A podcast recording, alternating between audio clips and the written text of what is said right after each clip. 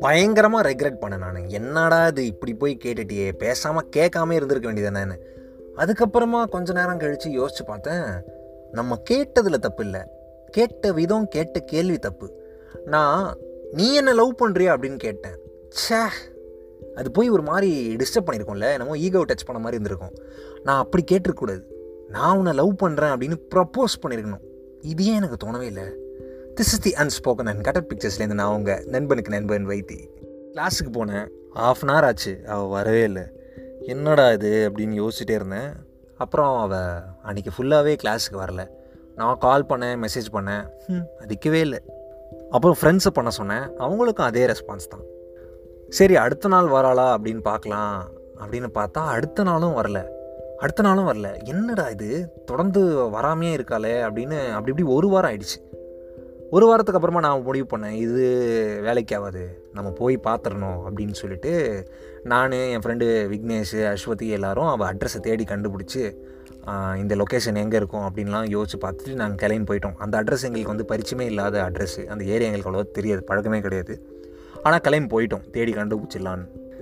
தேடிட்டே இருந்ததில் அஸ்வதிக்கும் விக்னேஷுக்கும் கடுப்பாயிடுச்சு. ஆமாம் கடுப்பாக தானே செய்யும். எவ்வளோ நேரம் தேடிக்கிட்டே இருக்கிறது? டே எவ்வளோ நேரம் தானே தேடிக்கிட்டே இருக்கிறது நாங்கள் கிளம்பி போகிறோம்டா எங்களை வீட்டுக்கு விட்றா அப்படிங்கிற மாதிரி ஒரு மாதிரி ஃபெட்டப் ஆகிட்டாங்க அப்புறம் தான் ஞாபகம் வந்துச்சு அவள் அடிக்கடி ஒரு சர்ச்சை மென்ஷன் பண்ணிகிட்டே இருப்பாள் சரி அங்கே போய் பார்க்கலாம் அப்படின்னு சொல்லிட்டு அந்த சர்ச்சோட லொக்காலிட்டி கிட்ட போனோம். ஜீசஸ் கால்ஸ் அப்படின்னு அங்கங்கே எழுதி போட்டிருக்கோம். அதோட அர்த்தம் எனக்கு தெரியாது. ஆனால் அன்னைக்கு என்னமோ எனக்கு புரிஞ்ச மாதிரி இருந்துச்சு. சர்ச்சில் அவளை நாங்கள் மீட் பண்ணிட்டோம். மீட் பண்ண அவளை நேராக பார்த்து நான் கேள்வி கேட்க போனேன். அவள் வந்து இப்போது இங்கே எதுவும் பேச வேண்டாம் அப்படின்னு சொல்லிட்டு எங்கள் எல்லாரையும் அவளோட அப்பார்ட்மெண்ட்ஸ் கூட்டிகிட்டு போயிட்டா. அவள் வீடு ச்சே சான்ஸே இல்லை. செம்ம பியூட்டிஃபுல்லாக இருந்துச்சு. அவங்க அம்மா தங்கச்சி வீட்டில் இருந்தாங்க. அவங்க அம்மா செம்ம ஃப்ரெண்ட்லி எங்கள் கூட டக்குன்னு நல்லா பேச ஆரம்பிச்சிட்டாங்க.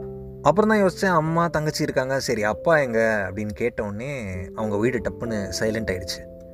அப்புறமா தான் எங்கள் எல்லாருக்குமே தெரிய வந்தது. May twenty seventh two thousand செவன்டீனில் அவங்க அப்பா ஆஸ்திரேலியன் எம்பசி போயிட்டு வர நேரத்தில் ஆக்சிடெண்ட்டில் இறந்துட்டாங்க அப்படின்னு சொல்லிட்டு. அதுக்கப்புறம் அவங்க அங்கிள் தான் இவங்களை பார்த்துக்கிட்டு இருந்திருக்காங்க. அவங்க அம்மா அதுலேருந்து வெளியே வரவே இல்லை. அப்பப்போ பிரேக் டவுன் ஆகிடுவாங்க திடீர்னு ஒரு மாதிரி அழுவ ஆரம்பிச்சிருவாங்க. சில டைம் அப்படியே டிப்ரெஸ்ட் ஆயிடுவாங்க. அந்த மாதிரி ஒரு டிப்ரெஷன் ஃபேஸ் தான் கடந்த ஒரு ஒன் வீக்காக அவங்க இருக்காங்க. அதனால் அவங்க கூடயே டைம் ஸ்பெண்ட் பண்ண வேண்டியதாக போயிடுச்சு. அதனால தான் கிளாஸுக்கு வர முடியல அப்படின்னு அனாமிகா சொன்னான் ஒன்றே ஒன்று தான் நான் சொன்னேன் அனாமிகா கிட்ட. உங்கள் அம்மாவை நல்ல அழுவு சொல்லு.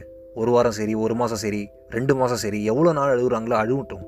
ஆனால் அழுது முடிச்சுட்டு அதுலேருந்து வெளியே வந்துடுவாங்க அதை உள்ளே போட்டு போட்டு தேக்கி வச்சுருந்தாங்கன்னா வெளியே போகவே போகாது அப்படின்னு நான் அவள்கிட்ட சொன்னேன். அந்த சுச்சுவேஷனுக்கு அப்புறமா எனக்கு அனாமிகா மேலே இருந்த லவ் இன்னும் அதிகமாகிடுச்சு அங்கேருந்து கிளம்புறப்போ அவள்கிட்ட நான் சொன்னேன் இந்த வாட்டி நீ என்ன லவ் பண்ணுறியா அப்படின்னு கேட்காம நான் அவனை லவ் பண்ணுறேன் அப்படின்னு சொல்லிட்டு அங்கேருந்து வெளியே வந்தேன். This is the unspoken and கடல் பிக்சர்ஸ்லேருந்து நான் அவங்க நண்பனுக்கு நண்பன் வைத்தி. தொடர்ந்து நம்ம சாய் சுரத்தோட கதையை பற்றி நம்ம பேசலாம்.